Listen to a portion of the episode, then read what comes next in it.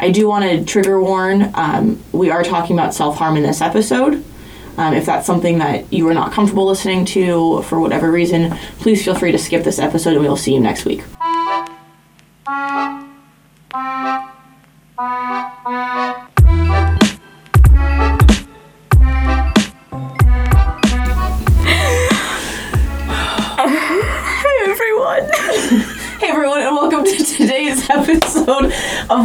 Feeling? And currently, there's a lot of feelings happening. I'm Lindsay, I'm Asra. and we just had easily shut up. we just easily had a good 20 minute conversation. Just It wasn't it was perfect.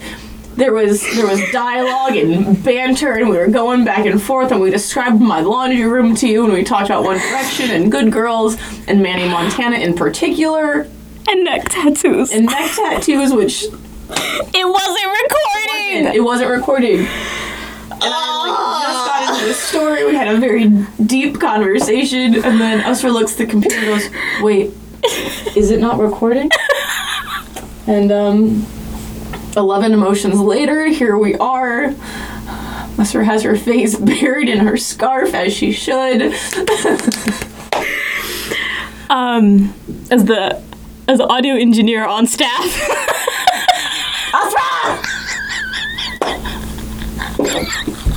I'm so sorry. I thought I don't know how it why I didn't I honestly don't know why I didn't record. My my throat is sore.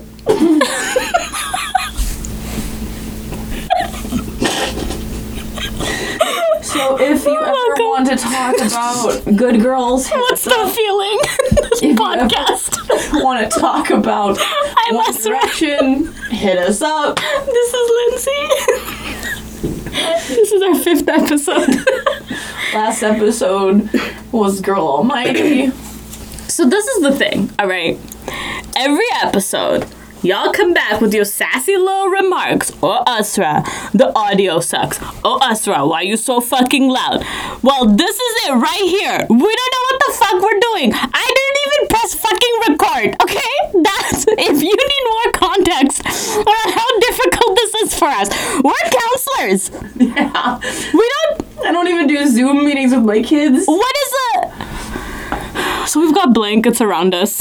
I have a um, turtle towel hanging behind Usra. Thank you for making it, Kiki. It's really pretty. No, that my mom didn't make the turtle towel. Oh, my mom made this one. Okay, I'm gonna be. My mom made this one. no, I thought you call those turtle towels It's a quilt, loser. know the. Their shell. I get it. I very much get it. It's a creative name, and I like it. But you're right. Shout out Kiki for the turtle blanket. The turtle blanket is really cool. It's what it's gonna be called now that now that it has this new name. but my mom, in all of her fantastic glory, took all of my old shirts from different like sporting events and like church carnivals, and she and jobs. and jobs, and she put them And a- schools. and school. Just let me let me hurry. and she put them onto a quilt for me. cut them all into twelve by twelve squares, and then sewed them onto a fleece backing. And it's now this giant blanket. It's huge. It's really cool. Mm-hmm. And then on the other end of our laundry room wall, we have a quilt that my grandmother Afghan that my mother fudge that my grandmother Afghaned for me. Knitted? Crocheted. The word was crocheted.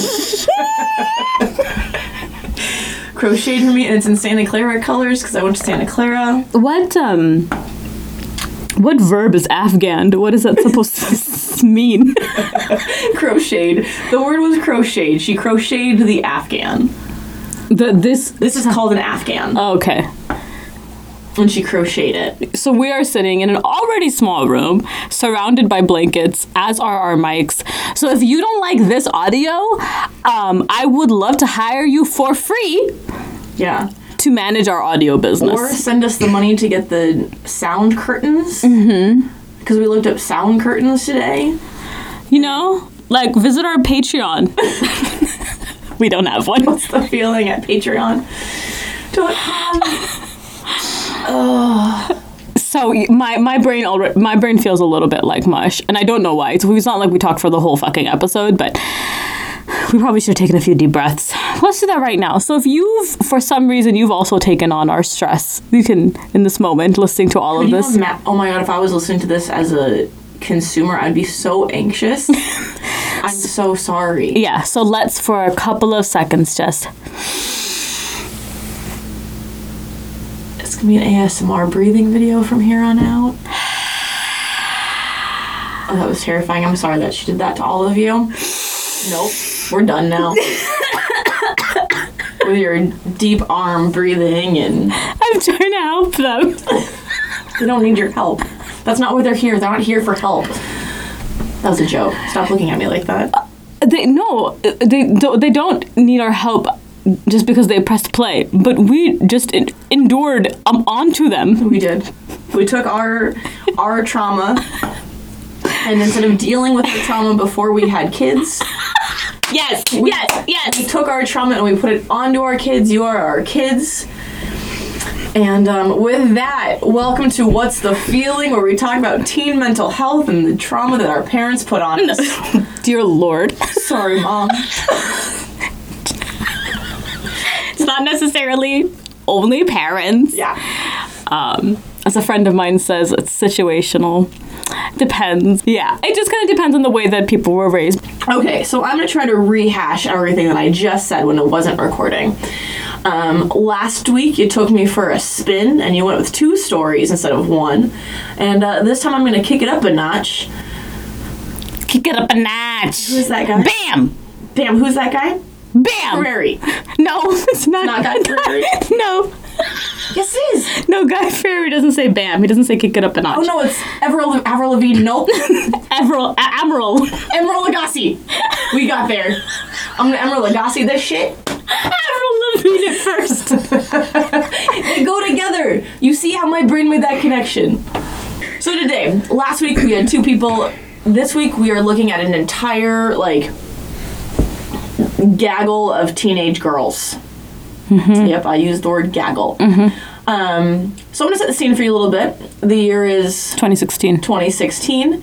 Um, it's important to know the year only because this was the time Trump had just been elected, not by popular vote. Got you. Um, and it was a big, there were some big changes that were happening. Um, I was working in East Palo Alto, and ICE, which is immigration enforcement, was coming around a lot, whether they were actually there or um, it was just rumors. It seemed that they were showing up every week and my kids were terrified terrified for themselves terrified for their families. We were doing family nights where we talked about families rights about whether they had to open the door if someone came knocking if ice could come to the schools all sorts of stuff. So there was this big panic like a very and completely understandable this big panic for a lot of my students and their families about what was coming and uncertainty and just rampant racism that they hadn't experienced on that level before. They've they clearly experienced racism, but this was coming from above and it was all over the news and it was things that they didn't necessarily have experienced because of the the close knit community they lived in pre- that they lived in. Yeah, it went from.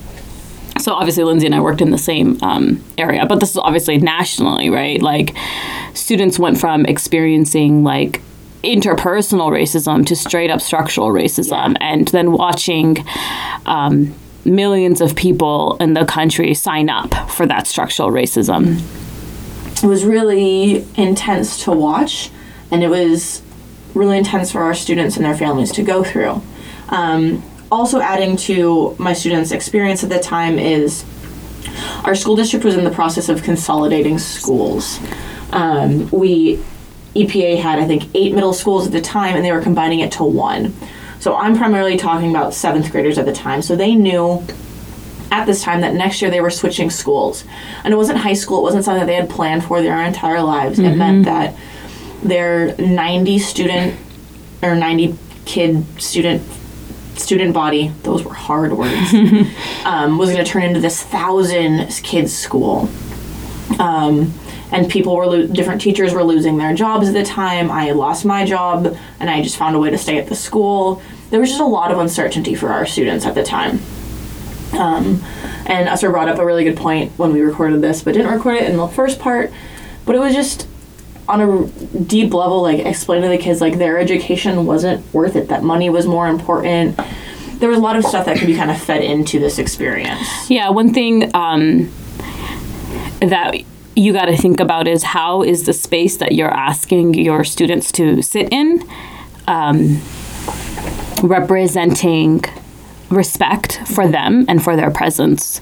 So when a student walks in and they got to use old textbooks or they have broken chairs or um, the carpet's tattered, that is going to evoke a certain sense of um, disrespect, a certain sense of unworthiness that already exists in them as uh, that, or actually, I should say, sorry, that can exist in them. Mm-hmm as brown and black students.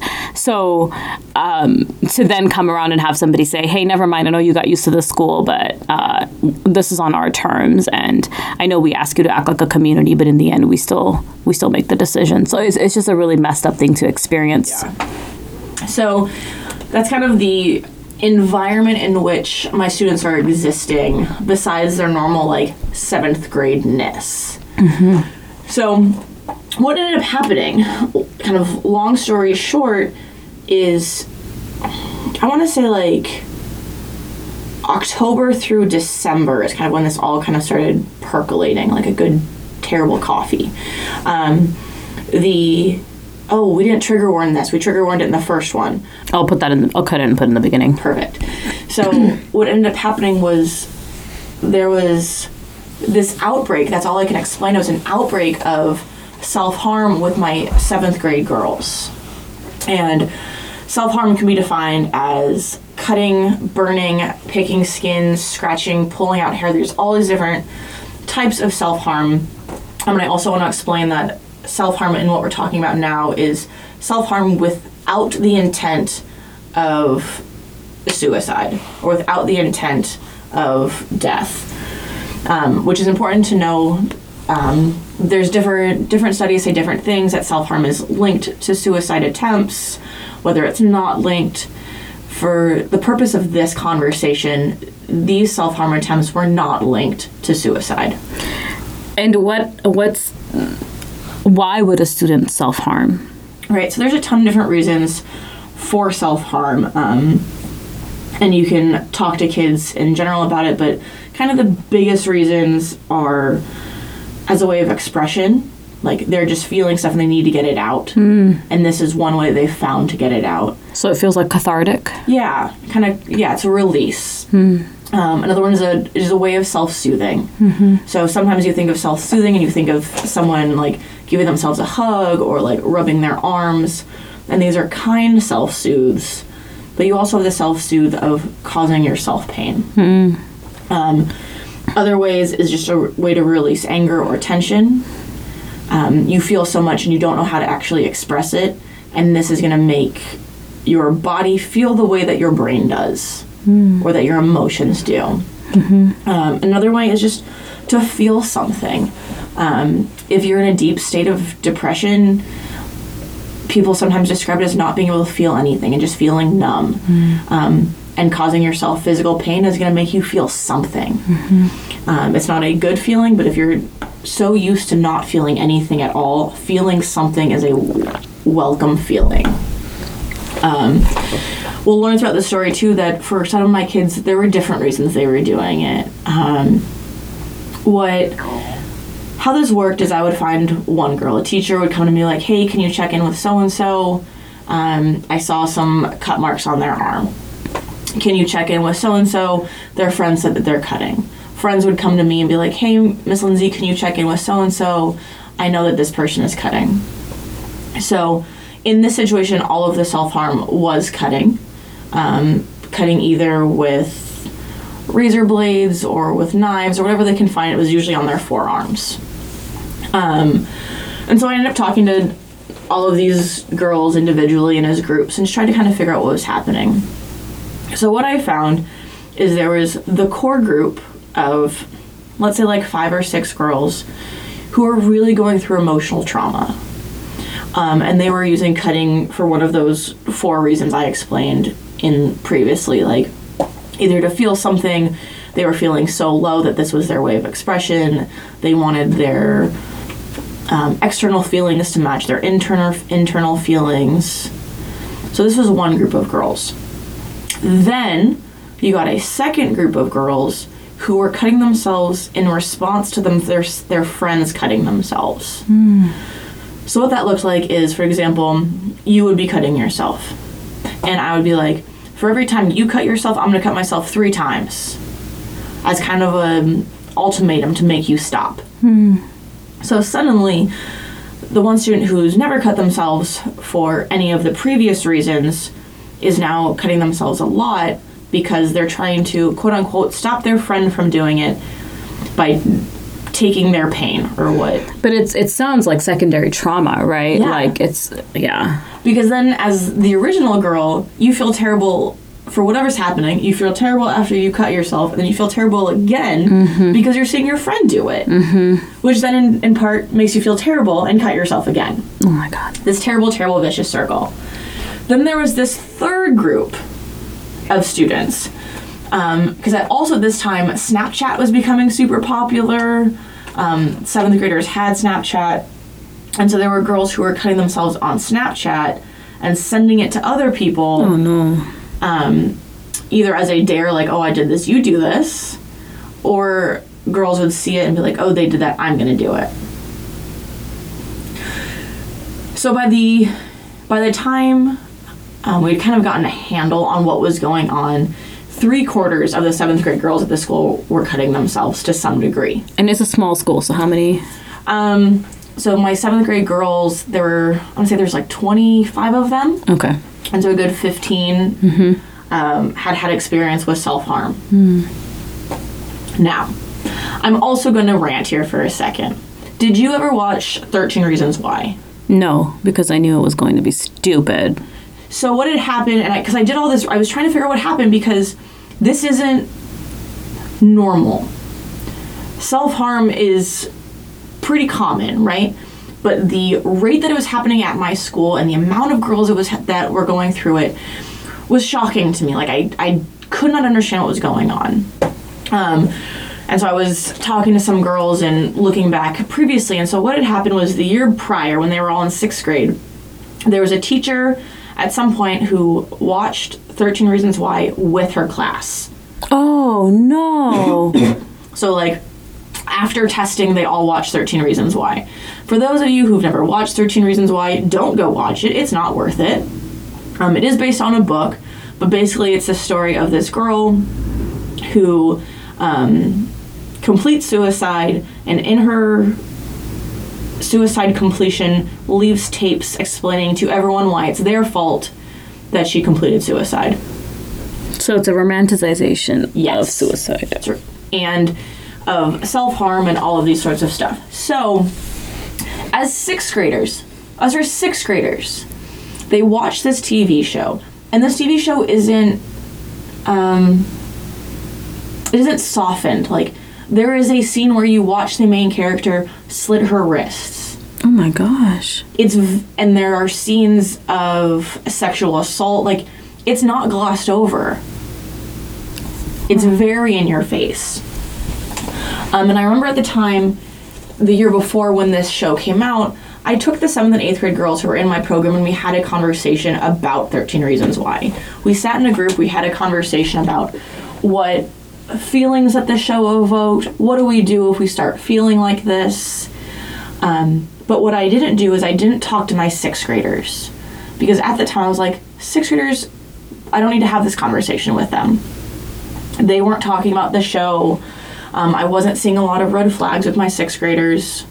I also didn't know that they were watching it in class. Mm-hmm. So, fast forward a year, all of these girls who had sat and watched six, uh, 13 Reasons Why and never had a conversation with their teacher about it were kind of falling back on this information that they had seen on TV. That it's very romanticized, that if I can cause myself pain and show other people that people will suddenly care and it will be romanticized and I will have this love story or whatever it was. But they're seeing this idea on TV because they never had the conversation about it when they were watching it. Yeah. and they're now acting out on it a year later. Oh my god. So, first and foremost, teen teams, um, students, if you're listening, if you watch something or listen to something or read something, have the conversation about it. Especially if you're part of that teen team. Like, if you know that your kids are watching or listening or reading stuff, be open and having that conversation. You are not going to. There's this big idea like, if I talk about suicide with my kids, I'm going to make them think about doing it. That's not the case. That's not the case with therapy. Like asking someone, like, "Are you suicidal?" is not going to make them suicidal. Like that has been proven. Like talking about it is not going to make it happen. Um, so here's kind of the that's kind of the background of um, the cutting epidemic that happened at my school in 2016. Mm-hmm. Questions? I mean, I've heard this before. Like we've talked about this, and every it doesn't. It's not any less hard to listen to. Um, it, it's, it's angering on so many levels. But the one question that's nagging at me, which uh, I'm sorry if this pushes you ahead, does administration ever, administration at your school ever address this teacher's fault or pl- or role in this? No. So by this time, that teacher was no longer there because, like I said, um, Oh, teachers had been let go. Had been let go and moved on. Um, and also, I don't want to necessarily blame this teacher as well. Like this was an antecedent that kind of added to it. Um, there should have been um, parent signatures Mm-hmm. about letting their kids see this TV show. I mean, I would say they're enough at fault. Yeah. they're enough at fault because especially in the context that it happened like students will will find school to be a safe place um, or they'll um, you know defer to that as an authority. So even if it's like making them uncomfortable they'll like watch it anyway or um, and they'll internalize it especially if they're not going to break it down before like afterwards Yeah. and like have a good conversation. Yeah. Um, I know my aunt, who was a high school counselor at the time, they had to write a note and like send it home to all the families. Like they weren't watching it at school, but the show had come out and it was so popular that they were writing notes home to families to be like, "Hey, if your kid's watching this, here's some conversation things to talk about." Um, and that clearly never happened with my kids. But for administration, because you did ask, administration knew about this. Oh no. Knew about like when they were all in seventh grade they knew about this cutting epidemic. I was trying to have that conversation. Um, and we probably should have had some sort of a parent meeting to go around. I think there was a letter written to parents being like hey here are some warning signs for self-harm. Here are some things that you can do. I don't actually know if it was ever sent out because I know I had set up, I had like written a presentation out for families for them to come to school and we could talk about self harm. Because mm-hmm. um, I also want to, like, I also want to point out, like, this is really hard for families and caregivers to see their kids going through this. They see self harm as like this giant, giant issue um, and it's scary. It's scary to see your kids go through that. Um, and if you don't know that self harm is different than suicide, it, it's a very blurry line, and so it can be really terrifying. So I think as professionals in that situation, we as a school should have had some sort of a family meeting to talk about it. Um, it never happened. It was at the same time as like the Tide Pod eating challenge. And so administration at the time was like, well, if we're talking about self harm, we should also talk about Tide Pods. And I was like, yeah, so that's not happening. Like, our kids aren't eating Tide Pods at school, they're cutting themselves at school. We don't have to talk about Tide Pods. Um, but like I said before, it's hard to have that conversation. If you're not well versed in self harm, if you haven't experienced it on a first hand level or as a secondary or even tertiary level, like it's very hard to have that conversation. So there was no conversation that ever was had with parents. I think we called some parents to be like, hey, just so you know, your kid's cutting themselves, which please be that parent on the other side of that conversation. Mm-hmm. Like that's not the converse. That's not the phone call I want. Mm-hmm. I never want to hear that my kids are hurting themselves, but I also don't want to hear from the school like, oh, this is what's happening. I'd rather be like, a, hey, so this is what's going on. Here's how we're gonna support you and your kid. Oh. So that is my my thing, and so I talked to several kids about it. Um, and I think it was also important in this part to differentiate the reasons why cutting was happening. Um, and I also don't want to say that one reason was better or worse than the other. We hear a lot of, um, well, they're just doing it for attention. They're just doing it for attention. So what? So what? If they're doing it for attention, then give them attention. Mm-hmm. We've talked about this before. Like, why are we hiding? Wi- withholding. yeah, withholding our affection or our love. Like, if you have a baby and they cry, they are crying for attention. Mm-hmm. What do you do? You go and you hold the baby. Mm-hmm. So if your 13 year old girl is crying out for attention by cutting herself, go hold your 13 year old girl. Right? It's not that different. So that's just a feeling I have because I hear a lot of, I don't get it. They're just doing it for attention. They're just doing it for attention. Mm-hmm. And it goes back to what we talked about in last week's episode of kind of demonizing the the teenage girl mm-hmm. for her emotions mm-hmm. ridiculing and yeah and saying it's not real. Where let me tell you, as someone who has been a 13 year old girl, those emotions are real. Mm-hmm. and they're ju- and they're just as confusing to the person experiencing Right. it than to the person yeah observing it We all have our own reality, mm-hmm. and I think that's really important to look at when you're working with anybody. But like. That 13 year old's reality is their reality. Whether mm-hmm. it is true or not, it is their reality. That is what they are living in, and that is what you have to work with when you are working with that with that with that kid. So that's kind of my story. Um, I, I don't know if this was said in the non-recorded version of today but i don't think you broke down who was cutting why and when did that did you do that right now Yes. in this new one okay the three levels of the girls who were experiencing trauma and were using their self harm to either distract, self soothe, um, release anger, or feel something. You had the secondary group of girls who were responding to their friends cutting mm-hmm. by cutting, mm-hmm. and then you have the tertiary group that was cutting because they were either being dared to on social media or they were seeing someone else doing it on social media, mm-hmm. and then therefore they were doing it as well. So that was kind of the three. Um, and I worked with all three of those groups of girls to try to figure out what was the best way to support each one.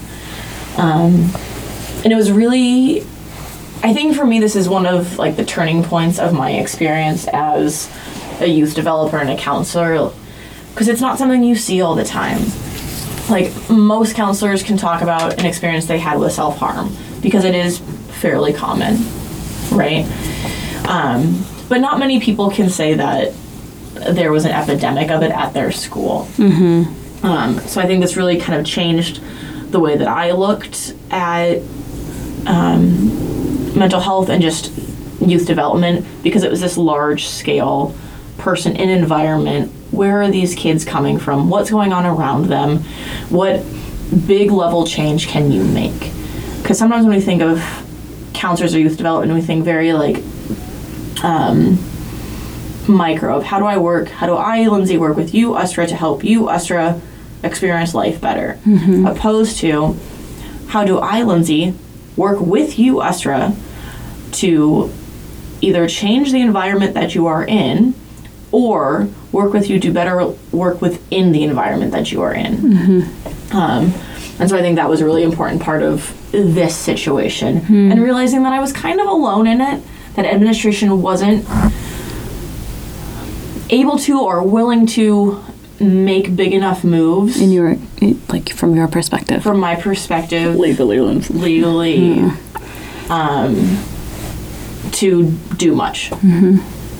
So that is our story for today.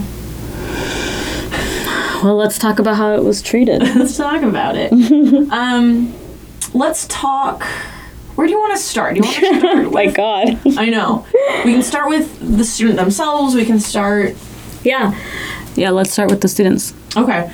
So I actually I took notes for this. I'm not a note taker. Usually I don't have notes when I'm giving speeches or presentations, but there are notes for today in my One Direction notebook, so you know that it is legit. um, so when working with anybody who has a like a crisis response, we're going to refer to this as a crisis response. Any type of self harm is a crisis response. Um, we want to use we want to work backwards and figuring out why that's happening. So we talk about sometimes is that is triggers. Like what are the triggers that are making this response happen? Because it's not like you're going about your day and suddenly, bam, I want to self harm. That's not necessarily how it goes. There's something that leads up to it. So if you're a student or anybody at this point who's having some sort of a crisis response, crisis response again it can be drug use self-harm um, binge binging in any sort of situation um, to really track the reasons why and track your triggers um, and then making those connections between your sensations your thoughts and then your actions hmm. that was very broad we can break it down a little bit mm-hmm. so a lot of times people have a hard time of sitting with their feelings. Mm-hmm. We've been taught from a very early age to kind of push those feelings away. If the feelings are bad, we ignore them, we distract ourselves. We say bye bye feelings. Yeah, we try to act like they're not there because it's uncomfortable for the people observing it. Mm-hmm. Or people take your feelings personally, which I never understood. Right. Um, instead, and this is what like meditation and um, mindfulness is about, is really being okay with those feelings and sitting with those feelings and acknowledging and saying hello feelings. Um, the best meme I got this from a friend of mine was you know the um, Bernie Sanders sitting with his gloves thing, mm-hmm. um, and it was Bernie Sanders and it was like, and at first it was like, hey everyone, I would like you to sit with your feelings, and then it was the meme of him sitting with his gloves, being like, hello feelings, I don't want to sit here with you right now. It was probably one of the funniest memes that came out of that for me. Very niche humor, but I thought that was great. Um, but the same thing here is like becoming okay with your feelings, and feelings are scary. Like I remember going through therapy for like the first time and my therapist being like we're gonna sit with our feelings. I'm like the fuck we are. Those are scary. Like those aren't fun. I don't mm-hmm. want to feel sad. I don't want to feel anxious. I don't want to feel depressed. I was so afraid of saying the word depressed. I would always use the word blue. I'm feeling very blue. Hmm. And not in some artsy way you know like i was afraid of the word depressed. So if you are someone going through these crisis responses really taking that time to try to feel your feelings And if you do tend to have like a like if you need supervision during that feeling, then please do, you know, some with either someone you trust or like with a therapist. Like please sit with your feelings with somebody who's can be yes who can help you. and and all of this is we are not your therapist like we are just trying to give some information so if you need to reach out to a therapist please do that they are very helpful people i like them a lot they do good work Yeah, it can be inaccessible um, on a broad scale. So if you are a student, um, your school should offer some therapy services. Yes. Um, if they don't, please talk to your counselor at your school. Um, and tell them that hey i'm looking for a therapist. How can i do that? If your counselor isn't helpful please ask a teacher that you trust have a good relationship with. It doesn't have to be a current teacher. It can be somebody that trust me that teacher will remember you not a problem. Uh, most times they do i should say. They don't forget students like that. And or you can try um, psychologytoday.com and they do have a good search function. You can put in the current insurance that you have. Like figure try to try to engage with your support network to find yourself a, a thing that works And there's also a lot of like free resources online as well. Um, and sitting with your emotions doesn't have to be long. You don't have to do it for a long time. Sometimes it's just a quick check-in, and that's what I will do with a lot of my students. Is I'll have them set an alarm on their phone, and every day at three fifteen they're gonna stop for two minutes, and they just sit and they like examine like what is my body feeling right now, and you do the five senses of like what does my body feel? Hmm. What do I smell? Hmm. What do I hear? And it seems very basic, but like just being able to stop for a second and take in what's around you is really going to help you come become more aware of your the sensations in your body. Mm-hmm. Because then sensations sensations are then linked with thoughts. Mm-hmm. So, for example, for me, I, Esther, you know this, I had some pretty severe anxiety issues, and my anxiety manifested differently for my whole life. And one of the worst ones was I would just get really, really bad vertigo hmm. as my anxiety. So now, whenever I start to feel a little dizzy or lightheaded, my first thought, my, without even thinking, my first thought is, oh no, I'm having a panic attack. Which then causes me to have a panic attack. Hmm. So, in that way that things, even now I'm starting to get panicky just thinking about it. Um, so, in that way of thinking, how is my body feeling? Then, what am I thinking because of that? And then, what do I do based on that thought? So we actually think of it as a chart, and we've and you can see these charts. You can find these charts online. You can use your One Direction notebook and write them down yourself. We're the only ones with One Direction notebooks That's now. not true. That's not true. Sophia has one. Hi, Sophia. Alyssa has one. Hi, Alyssa. You know what? I'm pretty sure Iris might have one. Also, I have one. Yeah. So take out your One Direction notebook, and you can write these down. But here's a, here's a secret, Usra. Are you ready for the secret? yeah. Don't just do this for negative sensations Hmm. or negative feelings. Mm-hmm. Sometimes, like I have a ton of energy. What's my feeling? Hmm. Did you see that? I said, "What's the feeling?" Um, and I write down those thoughts that are related. And then what do I do with that? Yeah. And then that's helping you become more aware of how your sensations lead to your thoughts, lead to your actions. Hmm. That's great. That's so good. Thank y'all. Thank y'all. So, once you've kind of done that, Stop. Sensations, thoughts, actions. STA. if you add an R at the end for repeat. no, it's gonna it's not it's gonna be react. Star. Fucking high five. Trademarked. Star. Sensation, thought, action, react.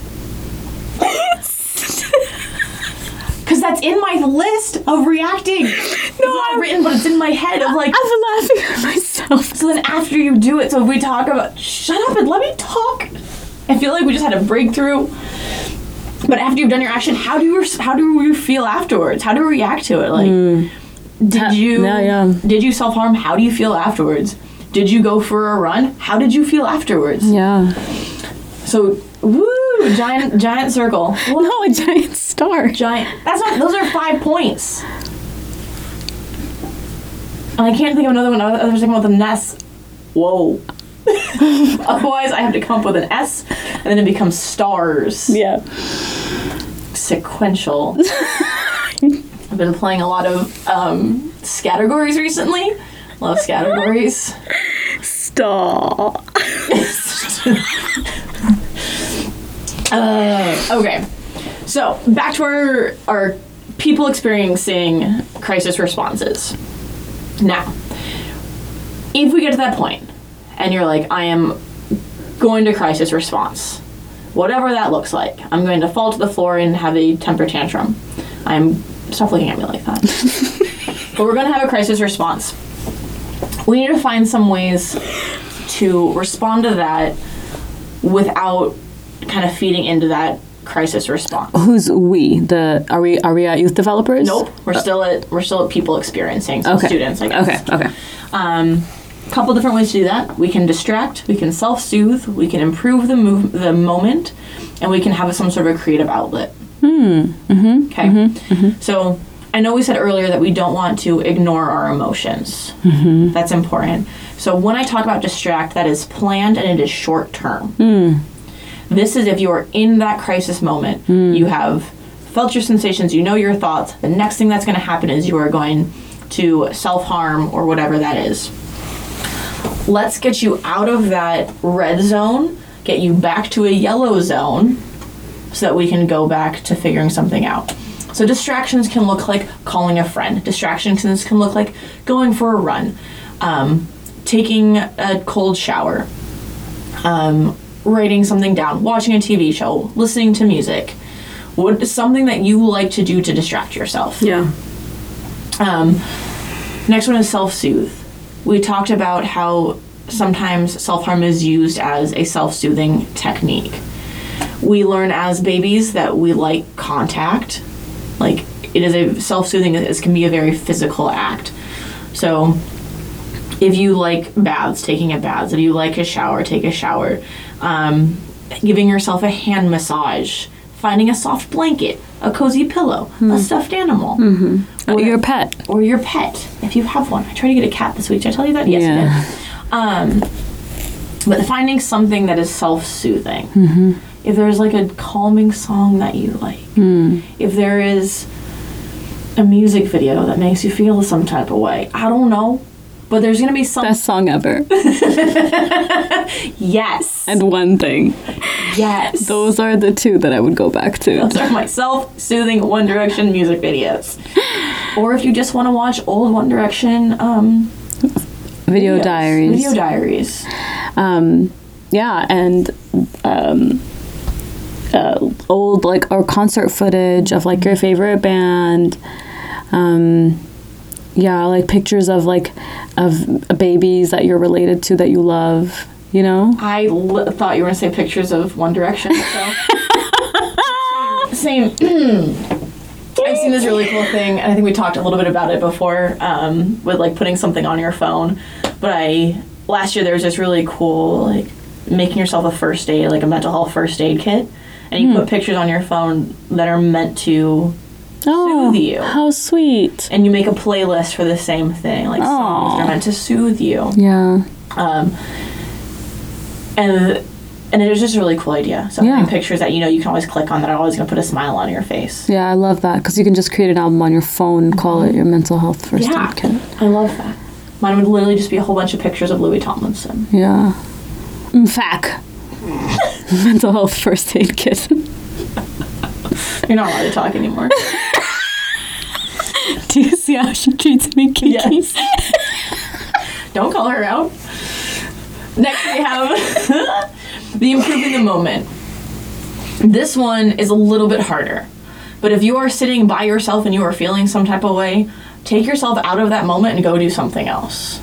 Call your friend. Um, turn on your really your punk pop playlist because everyone has that punk pop playlist. Oh my god, unrelated, but I have to tell you this. I found the best thing on the internet. It is an artist who takes different songs and sings them as sea shanties. What's that?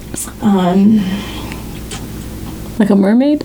like a you're off at sea fishing, like a fisherman song.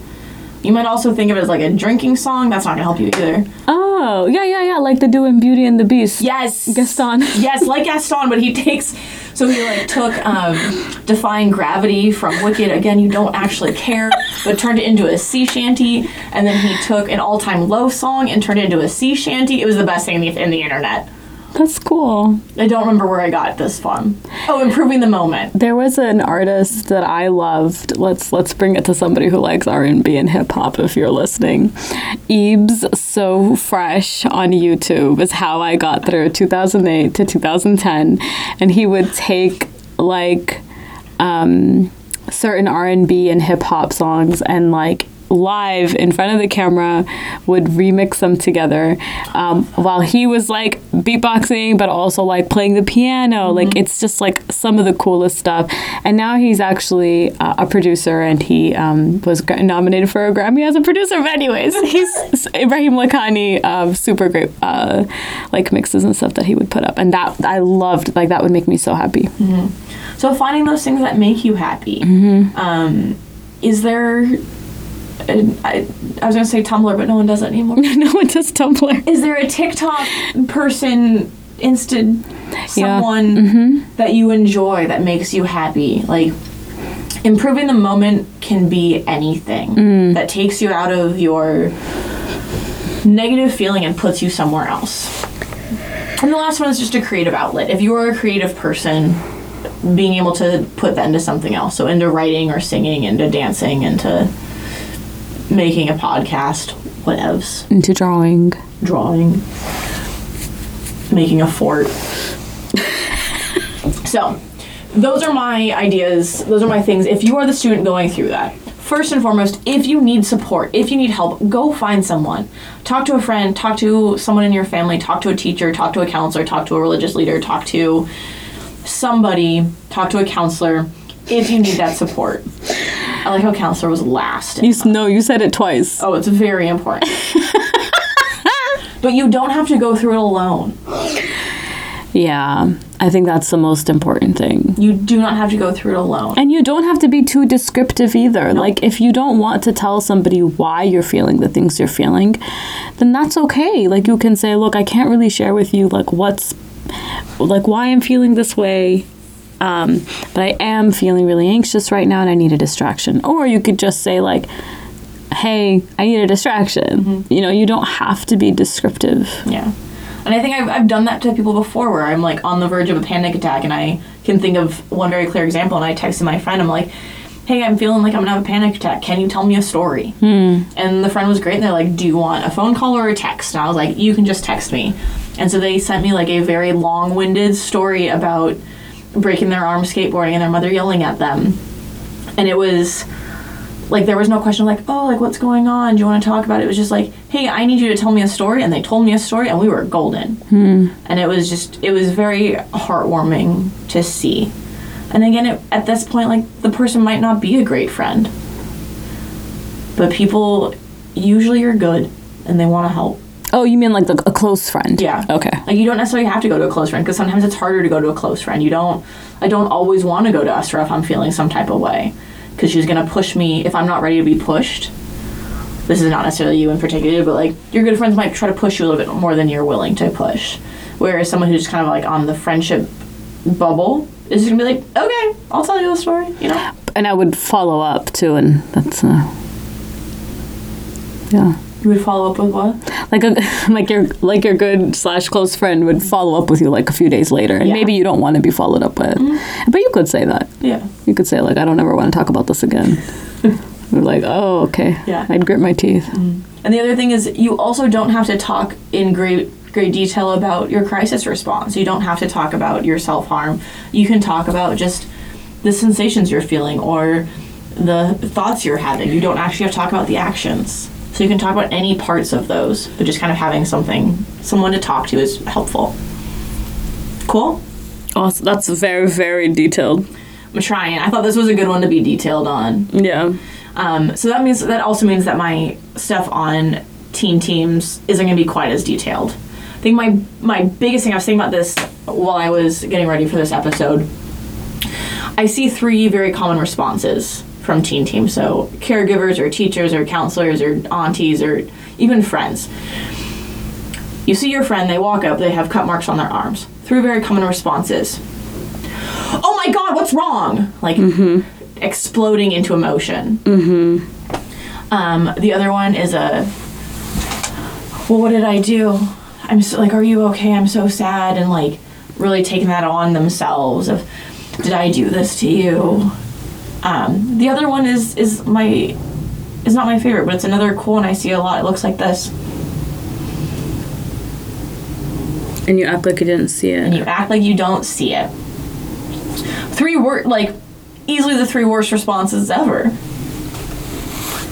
Because you're telling the person going through it that one, either if you're ignoring it that it's not important and they're not important. If you're making into a big deal, you're usually creating a barrier between you and that person. They're not going to want to talk to you if you've ex- like if you've reacted overly like overreacted. It creates this barrier. Um, and if you make it about them, and these are those the girls I was talking about, like if you cut yourself one time, I'm gonna cut myself three times. Like it's that that response to it too, of demonizing the person who is going through something. So those are the three responses I see a lot that are not helpful whatsoever. So, an easy response is you you come from a place of care and concern, and it's like, hey, like I see some things on your arm. How's everything? You want to talk about anything? So you name it, you name that you see it, you acknowledge that it's there, and you open up the door for conversation. It's not like I see uh, some cut marks on your arm. I see that you're cutting yourself. Like, what's wrong with you? But it's like a hey, I acknowledge that there's marks on your arm. Like, I'm here if you want to talk. Um, because the thing is, if you see marks, like if they're not being hidden, most cases, someone wants to talk about it. But here's one big thing I, I do want to like star. Deep self harm wounds scar, right? So make sure you you know the difference between like scarred self harm wounds, because you might have someone who did self harm quite a bit two years ago, and now that's all like just scarred. Mm-hmm. You don't need to point that out. Mm-hmm. They know, mm-hmm. right? Especially you'll see. Um, I've heard people who have self harm wounds on like their legs or their arms, and they're constantly wearing pants and long sleeves just because they don't want to talk about it. It's something that they've been through. It's a trauma they've experienced that they've worked through. Um, and you don't want I don't want someone to have to hide that. Like that's something you've gone through. And so if you see someone who has it like staring at me like, "Oh, what happened to you?" How is that helping? Mm-hmm. It's not. But fresh wounds, acknowledge them and open the door for conversation. In private. Yeah. Yeah. So it's I think that's important too. So not ignoring the fact, but not reacting like it's the end of the world. Mhm. Yeah. So that's my big thing for um, caregivers. I think that that's more for like the teen team, your teachers and your counselors and that kind of thing. If you're a parent, again, I am not a parent.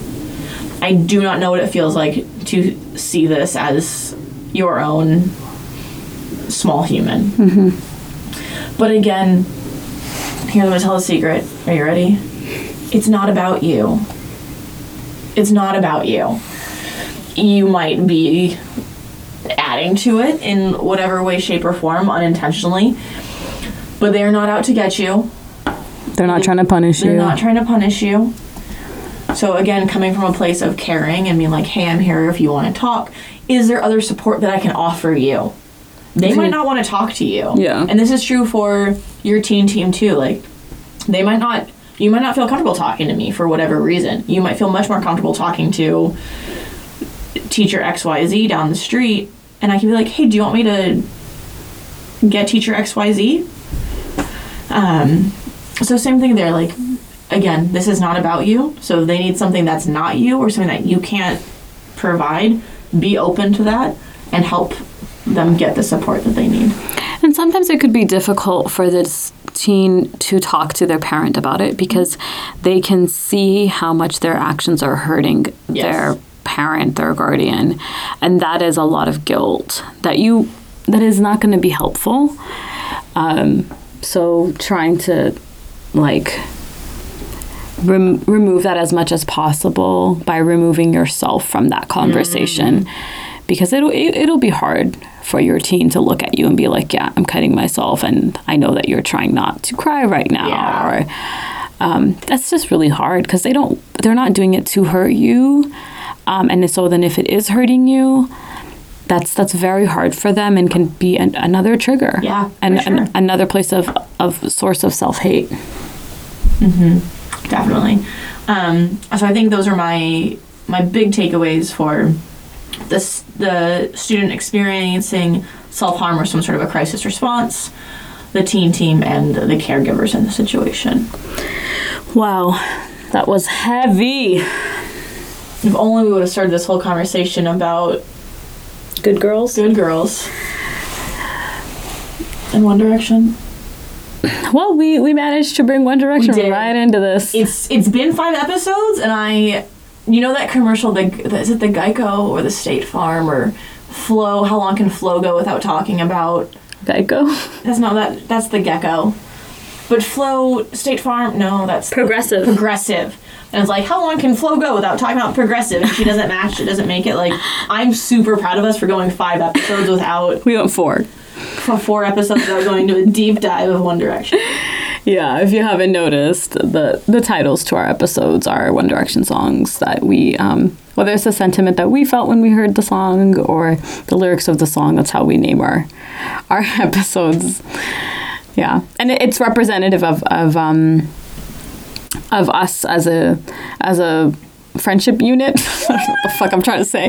How we became friends. It's how we became like very close friends and decided to to spend hella money. I thought you were gonna say hella time together, but hella money works too. One time we drove to LA to go see the boys. Was it only once? Well, no, we've done this multiple times, but one time in particular, we listened to one song on repeat for three hours. Fireproof. Oh, that wasn't even the right. one.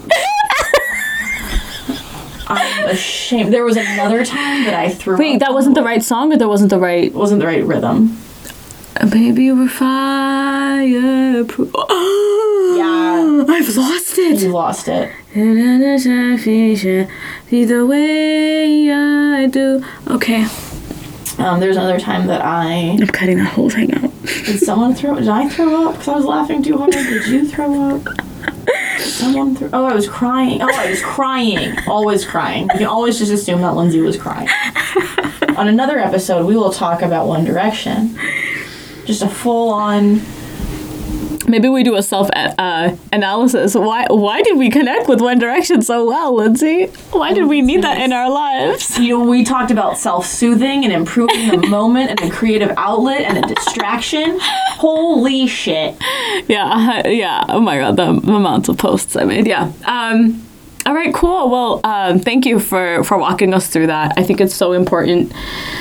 Um, each facet of that, from like why and how this situation had happened at your school, um, and then like all the treatment across the board. Super, super helpful. For the record, Esther looks super tired right now, and I don't know if it was my story or my monotone voice. No, it's because I usually have coffee by 11 a.m. and I didn't have coffee because I didn't want to phlegm up this fucking episode. And I think I still did. That's okay. I forgive you. So, what are you proud of? You forgive me. I'm the one who has to edit this shit. You're right. You forgive you. No, I don't. I don't. No, it's really annoying. I'm constantly coughing or clearing my throat. All right, let's do our proud of. What do you got? Do you have something? Um, this week was hard. Yeah. Let me let me just tell you how hard this week was. Um, something that I am proud of. Wow. You're either gonna have a lot of dead space to edit out. I'm proud of my restraint this week. Okay, okay. Well, pre-screening of thoughts before they are shared. Um, Ooh. yeah, um, just trying to be better at like more meaningful communication um, and just just trying to be um, more aware of the words I choose. Nice. Um, I think I'm proud of. It was a really stressful week, but I am proud of the fact that I am able to look at stuff that happened and kind of learn from it. Um, learn for myself of how to do things better in the future. Um, yeah, I think just being able to not sit in the negativity of it all and take it as a learning experience. Um, I'm still like fighting with the the negativity of it and just the like the sad feelings. Um, but being able to knowing at some point that I will be able to take this experience and learn from it. I don't know how helpful it is that we are being so vague. um, but yeah, um, we we've uh, we've had some interesting days this week. What's wrong without coffee? This is bad. It's bad.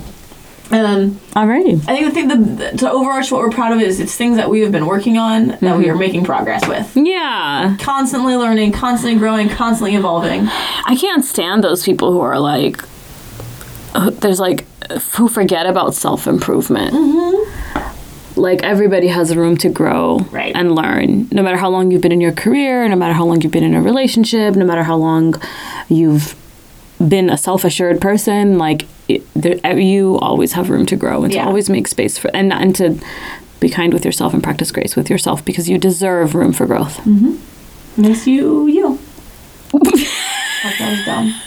This episode was brought to you by the letter. You. All right, Bye, y'all. everyone. See you next week.